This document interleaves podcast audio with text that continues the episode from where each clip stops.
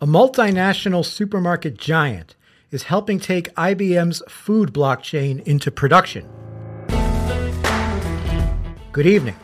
I'm Mark Hochstein, and this is late confirmation from Coindesk, bringing you the top stories from Monday, October 8th, 2018.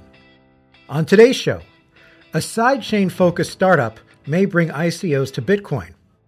Crypto exchange Bitfinex is pushing back against claims that it's insolvent. A stealth startup is hoping to use celebrities to promote its upcoming token sale and platform. And Venezuelans must now use the country's crypto token to buy their passports.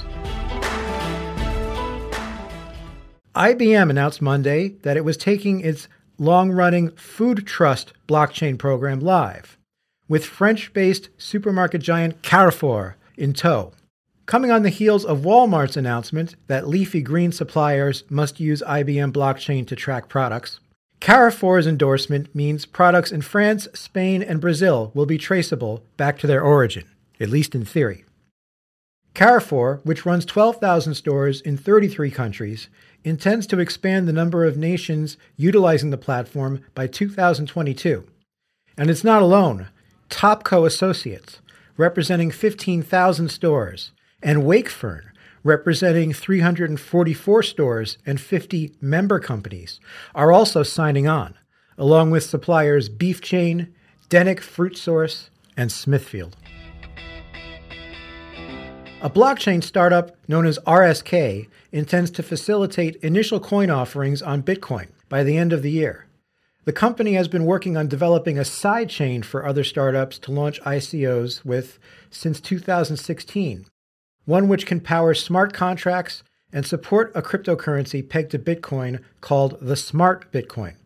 Scott Yoon, the CEO of a South Korean startup called Temco, says the company intends to launch an ICO on Bitcoin rather than Ethereum because of the former's superior scalability and security.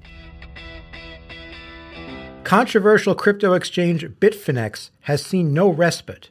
Over the weekend, the firm published a blog post denying rumors it was insolvent and reassured customers that they could withdraw their funds as normal. To bolster its claims, Bitfinex published a list of cold wallet addresses it claimed represented some fraction of its holdings. Taken together, the addresses would indicate that the exchange holds at least $1.5 billion combined in Bitcoin, Ethereum, and EOS. However, Bitfinex did not provide any further information about its holdings, including how much it currently holds in fiat currencies, much less at which banks where. Stealth startup Good Money is banking on a network of, quote, mega bloggers, unquote, to promote its platform once it launches. According to a pitch deck obtained by Coindesk, the self described banking platform will offer fiat to crypto interoperability and plans to launch an ICO sometime in the future. The deck outlines Good Money's plan to be a mobile crypto wallet, which can act as a bank, a payment system, and an investment platform, as well as organize charity donations. However, its most notable feature is its goal to use a significant portion of its funds for marketing purposes. Venezuelan citizens are now being required to use the nation's oil backed cryptocurrency, the Petro, to purchase passports. Vice President Delcy Rodriguez said citizens must use the Petro if they wish to buy a passport, at a cost of two Petros, or roughly 7,200 bolivars, the nation's current sovereign currency. The Petro officially launched last week after concluding a pre sale which began in February. President Nicolas Maduro welcomed the token as a tool to strengthen Venezuela's economy. However, it remains unclear how much has actually been raised during the pre sale. Moreover, in the U.S., a bipartisan group of senators have introduced a bill strengthening sanctions against the Petro and its development. For more on today's stories, and to subscribe to our newsletters, check out Coindesk.com. You can also find us on Twitter, Facebook, and Instagram at Coindesk. If you're enjoying the show so far, please rate and review us on Apple Podcasts or wherever you listen to podcasts. For Coindesk, I'm Mark Hochstein, and this has been Late Confirmation.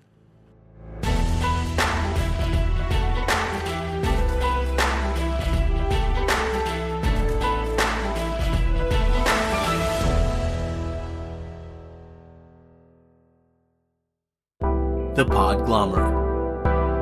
A Sonic Universe.